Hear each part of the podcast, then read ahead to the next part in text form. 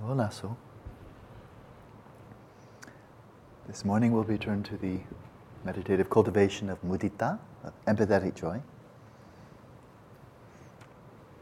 For myself, I'd like to return to this great mudita, the great empathetic joy, which of course is then not simply an emotion, or not simply an empathetic joy, but once again is an aspiration. With the first phrase being this kind of very provocative question, could even be a scientific question, and that is why couldn't we all never be parted from happiness and the causes of happiness? And immediately, when we think about the referent of happiness, what do you mean by that? If we're thinking of hedonic well being, then we have a, a, whole bunch of good reasons why we can't all never be separated from hedonic happiness and the causes of hedonic happiness. Uh, no comment needed, right? Aging, sickness, death, natural calamities, ups and downs of life, vicissitudes, karma, you name it. There's all kinds of reasons why we can't all just have a nice, hunky dory, smooth life, unblemished, every day, just happy, happy, happy. It ain't gonna happen. And it would kind of make us stupid, like in that movie, which was it? My grandson adored it. Wasn't it WALL-E? Was it WALL-E where those people on the ship, was it? It's it, like they're all fat and they can't even walk, but they're having, and they're all just sipping, sipping drinks, and they, their bones have t- basically turned to jelly, and they're all just kind of happy dopes. It was WALL-E, yeah? Because my grandson, I think, has seen it six or ten times by now. But there it is. Okay, there's, may we never be parted from happiness and the causes of happiness. Erp. You know? So, not exactly an ideal we want to wish on everybody, maybe not even on our worst enemies. So this one is absolutely demanding, you know, okay, bring some wisdom to this, otherwise getting really, uh, really silly, cartoonish really quickly. And of course, in that WALL-E, they actually got WALL-E or somebody came to their rescue so they wouldn't be caught in that ridiculous jello mold. Genuine happiness. And as soon as we reflect upon the causes of genuine happiness, we see just one wonderful thing popping out after another. One of these being, being that it's absolutely non competitive. So much of hedonic, not all of it, but most of it, of the pursuit of hedonic well being is competitive. It means that I have more, somebody else has less, even for intangibles. I've written a lot of books, so even on Amazon.com, you know, what's your rating on Amazon.com? Well, if my, book, if my number is this, you know, 300,225, I just bumped out the 300,224 person or 26 person. You know, I just bumped them. Oh, bummer, Alan got ahead of me. You know, now they're only whatever, you know. So even something intangible like that, even that, you can say, well, everybody can't be, you know, 300,000. you can try, you know. And so, and for so many other things, it's obvious. But when it comes to genuine happiness, the more one person has, experiences, in fact, it blesses those around. It actually encourages, inspires others that they may, something almost like a contact high, be inspired to draw into the uh, draw on, onto or from their own natural resources. So, this Buddha nature, these inner, these inner resources of our own minds, our own consciousness, is the greatest natural resource that is largely undis- undiscovered in the modern world. You know? And it's waiting, and every, every single person has this vast storehouse of riches waiting to be tapped into. But then, if we arouse, arise this aspiration, or arouse this aspiration, may we never be parted from genuine happiness and the causes of genuine happiness. It's a wonderful aspiration.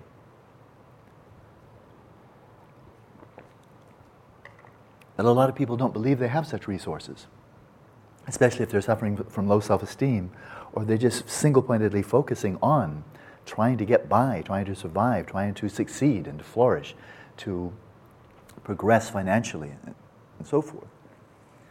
So, I know in my own experience, what winds up being the most important is actually encountering examples of people who have are living it who are, embodying to a large extent the realization of their own inner resources. You know? I think that's what moved me more. Well, it's hard to say because the teachings I received were, were, so wonderful. But when I first went to Dharamsala, the teachings were magnificent. But of course, the fact that it wasn't just one more professor. I had, had had a lot of education already. I'd known a lot of professors before. I'd never met a professor like this one before. He wasn't really a professor, he was a lama, but someone from whom I'm going to class. I'm attending a class with him. There's only about eight or ten of us in the class. For a whole year, sitting at his feet and receiving Dharma teachings every morning, six days a week. But seeing Paul, he's not only enormously erudite, we never asked him a question about Dharma that he couldn't give us a really satisfying answer. And I tended to be like some of you here. I tended to be really just pounding away with questions. I was just insatiable, relentless.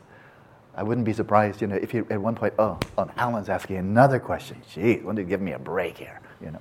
He never did that. Too patient, too kind. But I, I do recall that. That just there was never a question about Dharma. That there was what, not a really good, satisfying answer coming right in, you know. And so, but there it was. Not only that he's erudite. I'm referring to Geshe Ngawang Dhargyey, and implicitly so many of my other teachers, but just that love of Dharma that he embodied and the compassion he embodied, the wisdom he embodied. His ethics was just like new fallen snow.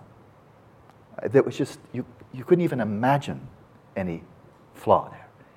He really was perfect. I mean, I just never saw him doing anything that could be even interpreted if you had a wild imagination. How would you interpret this? He was such a superb monk. Monk, lama, teacher, spiritual friend. Really superb. You see somebody like that, oh, that's really possible. So it's wonderful to be inspired by others, by their example. It gives us hope. But then in this mudita, then when we arouse not only aspiration but the resolve, may I make it so. May I be the enabler, the, the person who catalyzes this, so that we never need to be separated from that which is actually ours when we consider, oh, I, am happy because I have wealth. I'm happy because I have this wonderful family. I'm happy because look at my beautiful house. I'm happy because I've got money in the bank, and so forth. That's very nice. I'm glad you're happy. And all of those things can be and will be taken away. that, that's it. So I'm happy for you now. Sure, I'm happy for you now. I don't rejoice just in empathetic, genuine happiness. But everything you just listed there, well, you're going to lose it. So then what will I rejoice in? Whereas a person is experiencing genuine happiness because they've tapped into compassion, into mindfulness, into shamatha, into wisdom, into inner virtues, and are experiencing tapping into the wellspring of their own genuine happiness. Exactly how are they supposed to be separated from that? That would be like having to separate you from your own consciousness. That's not possible. So this actually is possible, but then how could we envision being the enabler, the catalyzer, the person who helps others never be separated from their own natural resources, from the genuine happiness, the causes of them that lie within their own consciousness. And I think you're going to see where the shoe is going to drop. Be an example. Be an example. You know? I, I expressed yesterday gloom and doom. Seven billion people single pointedly focused on hedonic pleasure and sucking the earth dry so there's no fish in the sea and we've contaminated the earth and we've earth and we've heated the globe so it becomes, becomes untenable and so forth. So there's a route for disaster. And then we consider that insofar as we really turn to the cultivation of genuine happiness, as soon as we have enough, enough, and enough in one situation is not enough in another situation. So we know that's not some fixed figure, like you know, twenty thousand dollars a year or fifty thousand or ten thousand. It's not fixed. It depends on context. But where your context is, whether you're living in Melbourne or whether you're living in, you know, some tribe up in British Columbia, who knows what, that you see this is sufficient. This is sufficient. Food, clothing, shelter, medication, and then I would add in this, in this world today, education. That's kind of like, that's really crucial, right? So, food, clothing, shelter, medication when you need it, and then education. That pretty well covers it, doesn't it? I think so. Maybe there's something really important in addition. I'm open to that. But once that's taken care of for yourself, your children, your family, say, okay, it's enough. That's sufficient. Good. Now we can roll up our sleeves and get on with the, the big show. What it was all about, why we're really here, the very meaning of our existence. Good. All the mundane, mundane stuff is taken care of. Good. And then instead of just turning to entertainment, which is a standard hedonic response. Good, work is finished, now it's showtime, now it's fun, now it's fun time. Ah, good, hedonic, the, the mundane, the mundane is taken care of, now for genuine happiness. And then if, insofar as our human population here started to shift the priorities, not for ever increasing gross domestic product, which seems to be just absolutely mesmerizing all of the governments of the planet. How fast are you growing? How fast are you growing? As if this is going to be a good thing, that all the countries in the world, all of our economies, just continue to produce more, which means, of course, consume more, which means deplete more resources. Why isn't this obvious to everybody? That this is really not such a great, that's not the way to measure any kind of success? Just that we're producing more and consuming more. Now let's all consume more and more and more. Then we know we're really flourishing until we die. So, oh, whoops. So a different vision, adequate, sufficient. And then the cultivation of that which is really meaningful. So, may I make it so? How can I possibly make it so? Have to realize it, have to embody it, have to be a light ourselves, each of us ourselves whether we're Dharma teachers sitting on, let's call this a Dharma throne, shall we? I like sitting on a throne. Or whether we're working as on a train, you know? Maybe a, a train, a train conductor, maybe a plumber, a gardener, maybe, you know, all kinds of things, wherever it is. Selling pencils in the Stanford bookstore. I think I might have told that story, I won't now.